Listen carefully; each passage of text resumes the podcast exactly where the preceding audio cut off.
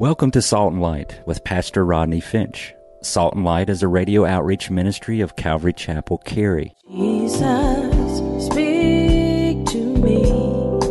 Open your word and reveal your heart to me. Salt and Light is a series of verse by verse studies through the Bible, focusing on its practical application to our everyday lives. Salt and Light is recorded live at Calvary Chapel, Cary in Apex, North Carolina. Stay tuned. At the end of the program, we will give you information on how to contact us, so be sure to have a pen and paper ready. Today, Pastor Rodney will be teaching from the book of 1 Samuel, chapter 19. So grab your Bibles and follow along. Now, with today's teaching, here's Pastor Rodney. David is on the run. He's on the run. Verse 13 tells us Michal took an image. Look at this, y'all. Michal took an image or what's called a teraphim. Learn something. A teraphim. T E R A P H I M. A teraphim. The I am in the Hebrew language speaks of plurality. El, God, Elohim gods, the triunity of God, all Elohim. The I am speaks of plurality. Teraphim speaks of plurality of um, pagan idols. Pagan idols that they would oftentimes keep in their homes as a good luck charm of some sorts.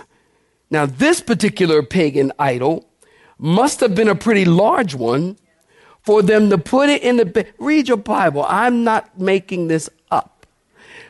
Must have been a pretty large one for them to put it in the bed and then take some goat's hair and put it on top, pull the sheets up over right up to the head part. The men come in, where's David? Where's David?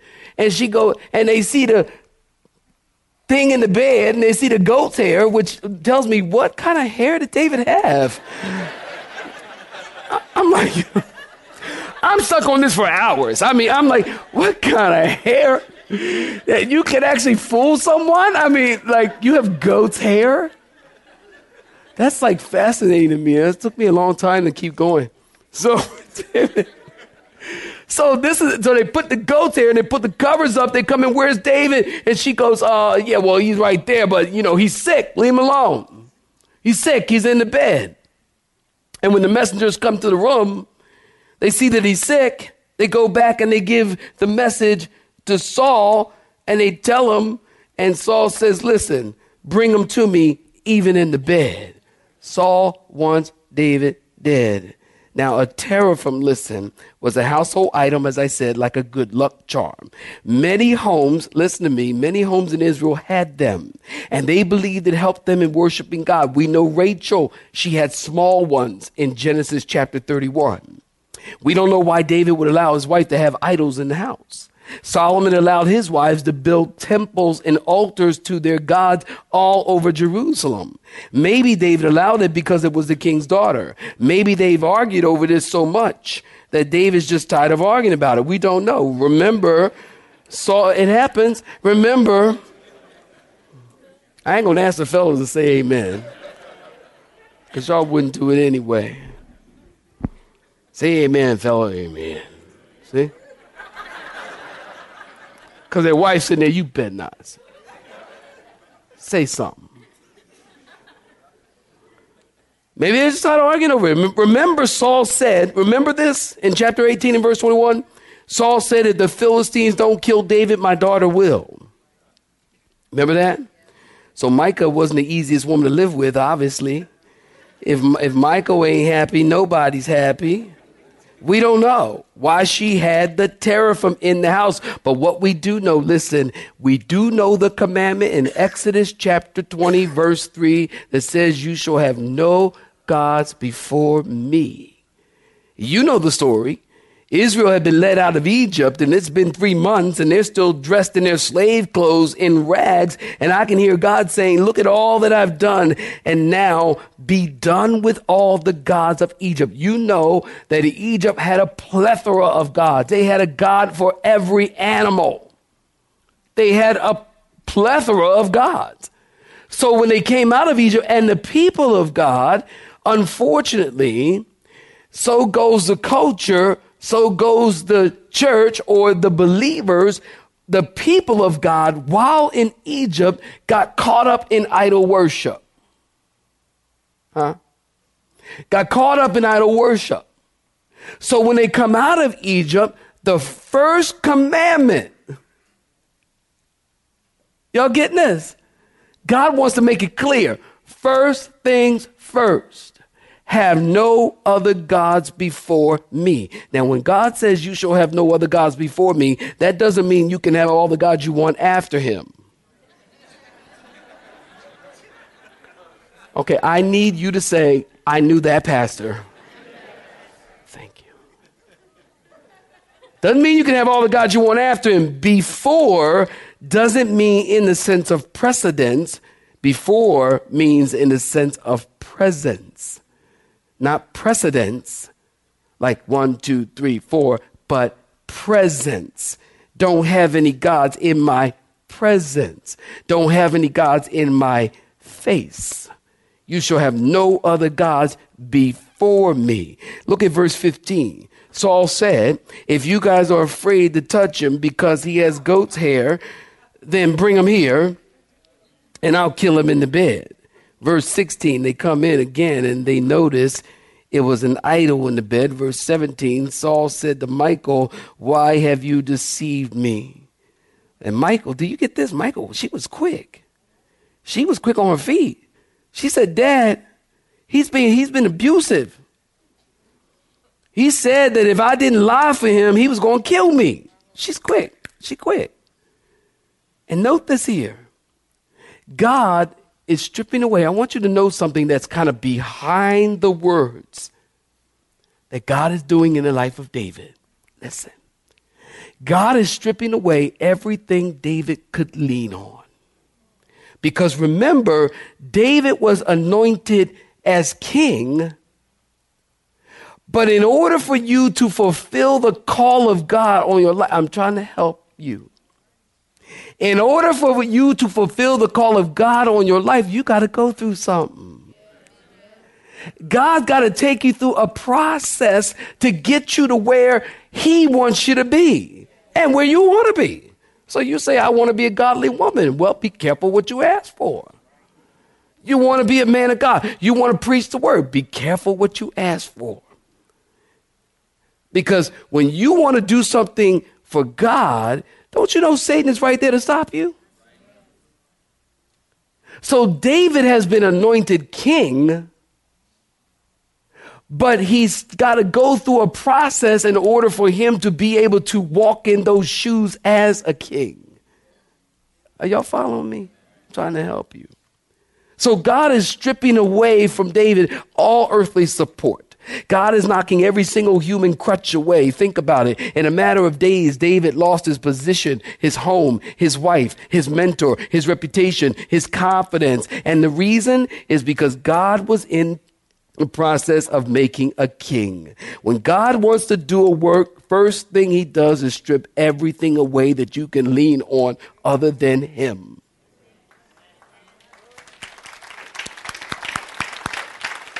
Strips everything away. And now I talk to you from experience. God will strip everything away. When God has called you to something, He strips everything away. Everything. You've got nothing. In my case, no home, no money, no place to live, no um, friends, no job, nothing. God stripped everything from us, brought us to this place, and began the process of working. I was just telling a friend today, I said, if someone would have told me 20 years ago that I would be standing in the pulpit 20 years later at Calvary Chapel, I would not have believed them. I would not have believed them. Because although I was clear that God brought me here, I didn't know how long God told me to stay. You don't presume upon the will of God. Faith is the substance of things hoped for, the evidence of things not seen. You don't know what God's doing. You're walking by faith, step by step. Are y'all listening? Step by step by step. I don't care if you're 18 or 80. Step by step by step by step. Every day, you're just walking with God, trying to be obedient to what God wants you to do. That's it. And he strips everything away because then when he does a great work, you can't say you did anything or you added anything to it because you didn't have nothing to add to it. You didn't, you didn't have nothing to add to it. And then, then, then you can really say, To God be the glory, great things He has done. So he's stripping everything away from, from, from, from, from David, stripping away people, stripping away relationships. I call it, I call it, write it down, please write this down. A sanctified loneliness.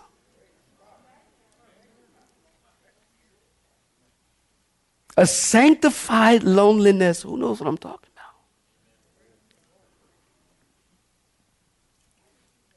no no no no nobody to talk to no counselors no no no no no no no leaders nobody to call no human beings to talk to. It's a time that god will just allow for you and him. And sometime when you're in the church and God is wanting to use your life, you might experience that sanctified loneliness and you think, oh man, something's wrong. This church ain't for me. I mean, I feel like I don't know, I don't know nobody and I, I just feel like I'm alone and, you know, this place is not for me and, and, and, and, and something's wrong and I'm not feeling it and, all these kinds of things. Listen, sometimes you need to be still and wait on God and stop moving so much. Stop moving so much. Stop moving and moving and moving. You need to understand that God will bring you to the place where you are in a sanctified, lonely place. That means that it's just you and God. I call it also like you earning your BSD degree, your backside of the desert where he takes an individual and he's got to teach you some things by yourself with yourself. Your wife can't go, your husband can't go, your children can't go, the church members can't go, the leadership can't go. You have to be there by yourself. And when you're there by yourself, that's when God has you in seminary then. That's when you're in seminary. That's when you're learning and you're growing in that place. God wants to do a work. Don't be so quick to move around. You know, I talk to people and they tell me, oh, man, that's, you know, I mean, church has been in, in 20 years. 20 years. Well, 29 years. How long I've I been a Christian? 30, 33 years. 32 years. 32 years? 32, 30. Because I met my wife the same day I became a Christian. That's like, I'm, she knows I know. She does better than I know. I've been in three churches. Three. Three. The one I got saved in, we moved, went to another church, served there, stayed there for many years. God called me to move to Raleigh, North Carolina, and I've been in this church. Three churches. You meet some people, they've been in five, six, seven churches. They going here and there and here and there and here. Get somewhere and sit down.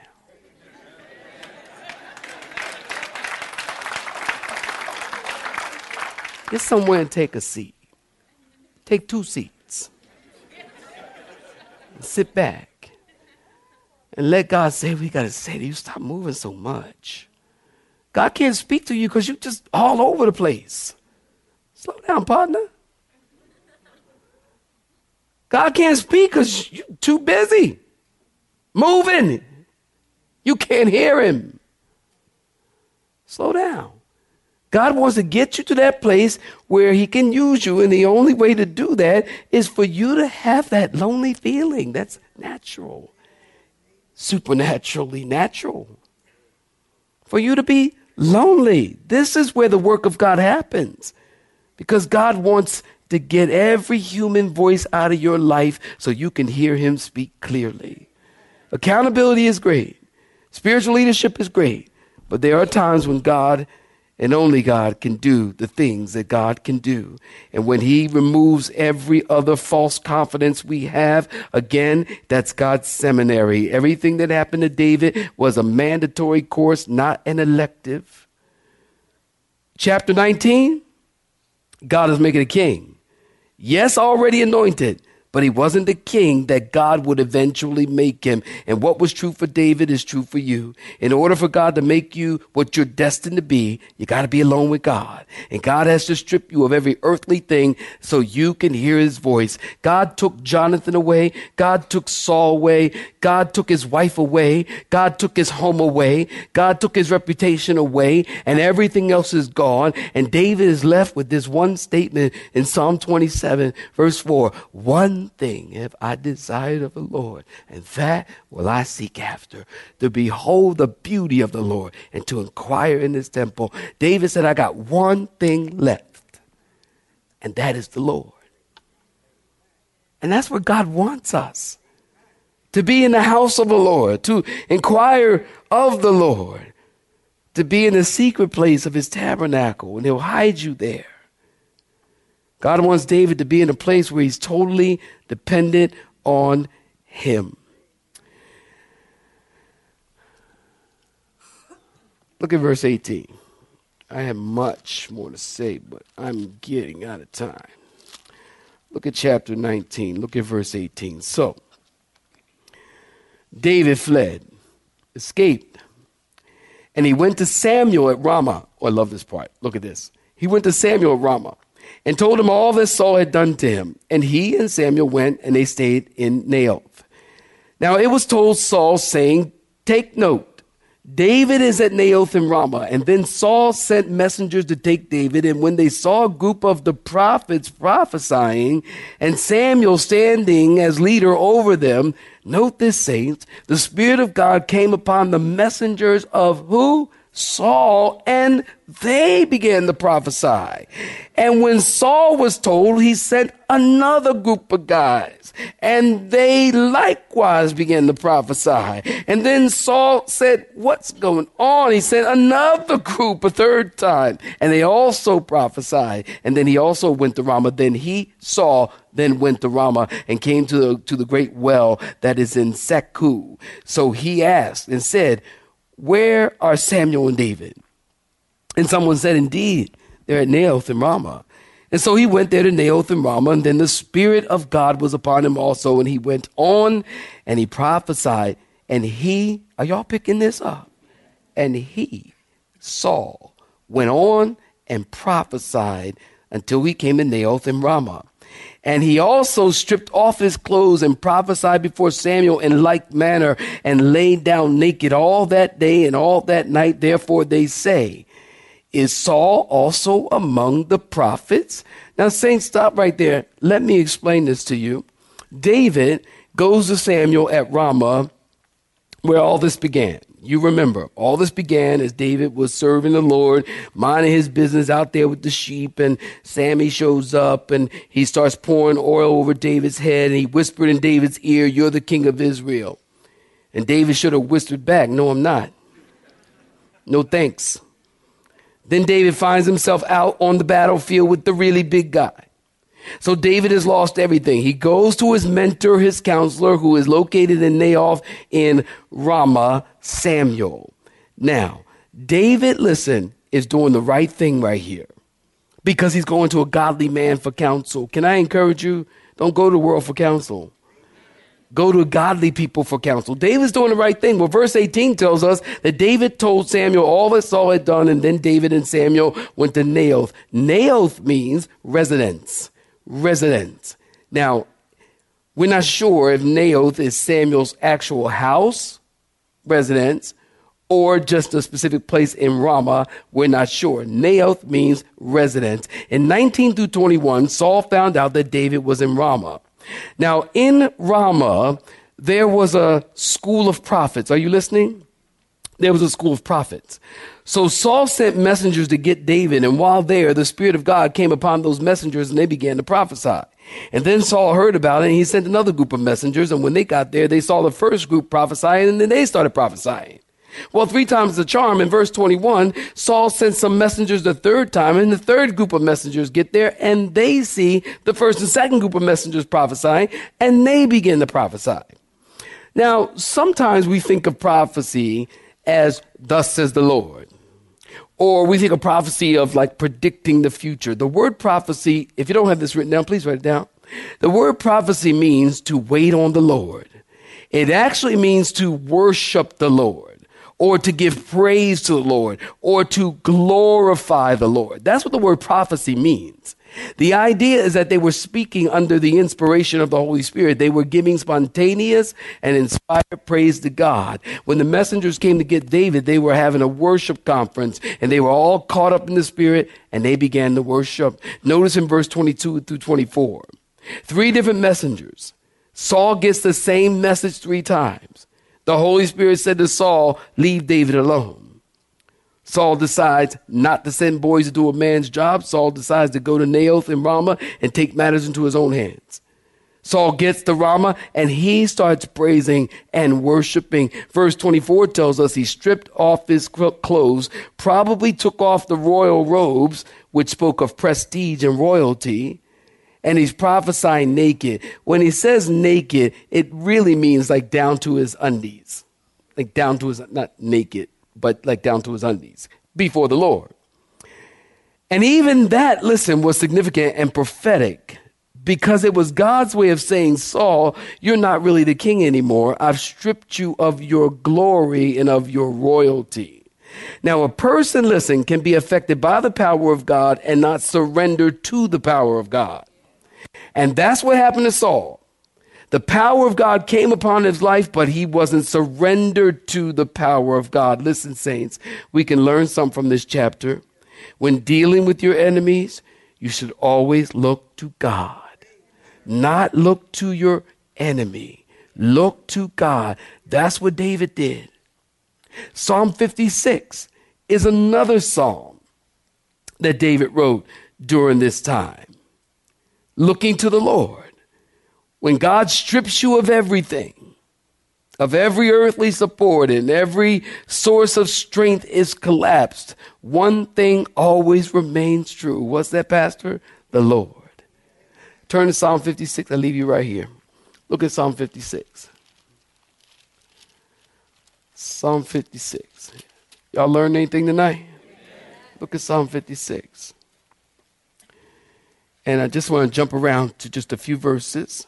Psalm 56. David writes, and he says, look at verse 3 Whenever I'm afraid, I will trust in you. In God, I will praise his word. In God, I've put my trust. I will not fear what flesh can do to me. Look at verse 8 9. You number my wanderings. Put my tears in your bottle are they not in your book? When I cry out to you, then my enemies will turn back. This I know God is for me. You see, David understood when everything else fails, God is for you. Perhaps you you're here tonight and you feel like you're in that place of sanctified loneliness. That's a good place to be. That's a great place to be. The thing that you don't want to do is you don't want to react and you don't want to um, respond hastily and you want to learn whatever it is God's trying to teach you. You want to learn that thing because if you don't, you have to go back and it's not a fun place to be. It's not fun. God is with you. God will uphold you. Are you listening? God is with you. God will uphold you. But learn what you need to learn there. If you feel lonely, then tell the Lord, Lord, I feel lonely. What are you trying to teach me? Don't be so quick to move. The Bible says, be still. Know that He's God. Right? You have been listening to Salt and Light, a radio outreach ministry of Pastor Rodney Finch and Calvary Chapel Cary, located in Apex, North Carolina. Join Pastor Rodney Monday through Friday at this same time. For information regarding service times, you can contact us at 1 800 293 0923. That's 1 800 293 0923 you may listen to today's broadcast in its entirety by visiting the Media Library on our website at cccary.org.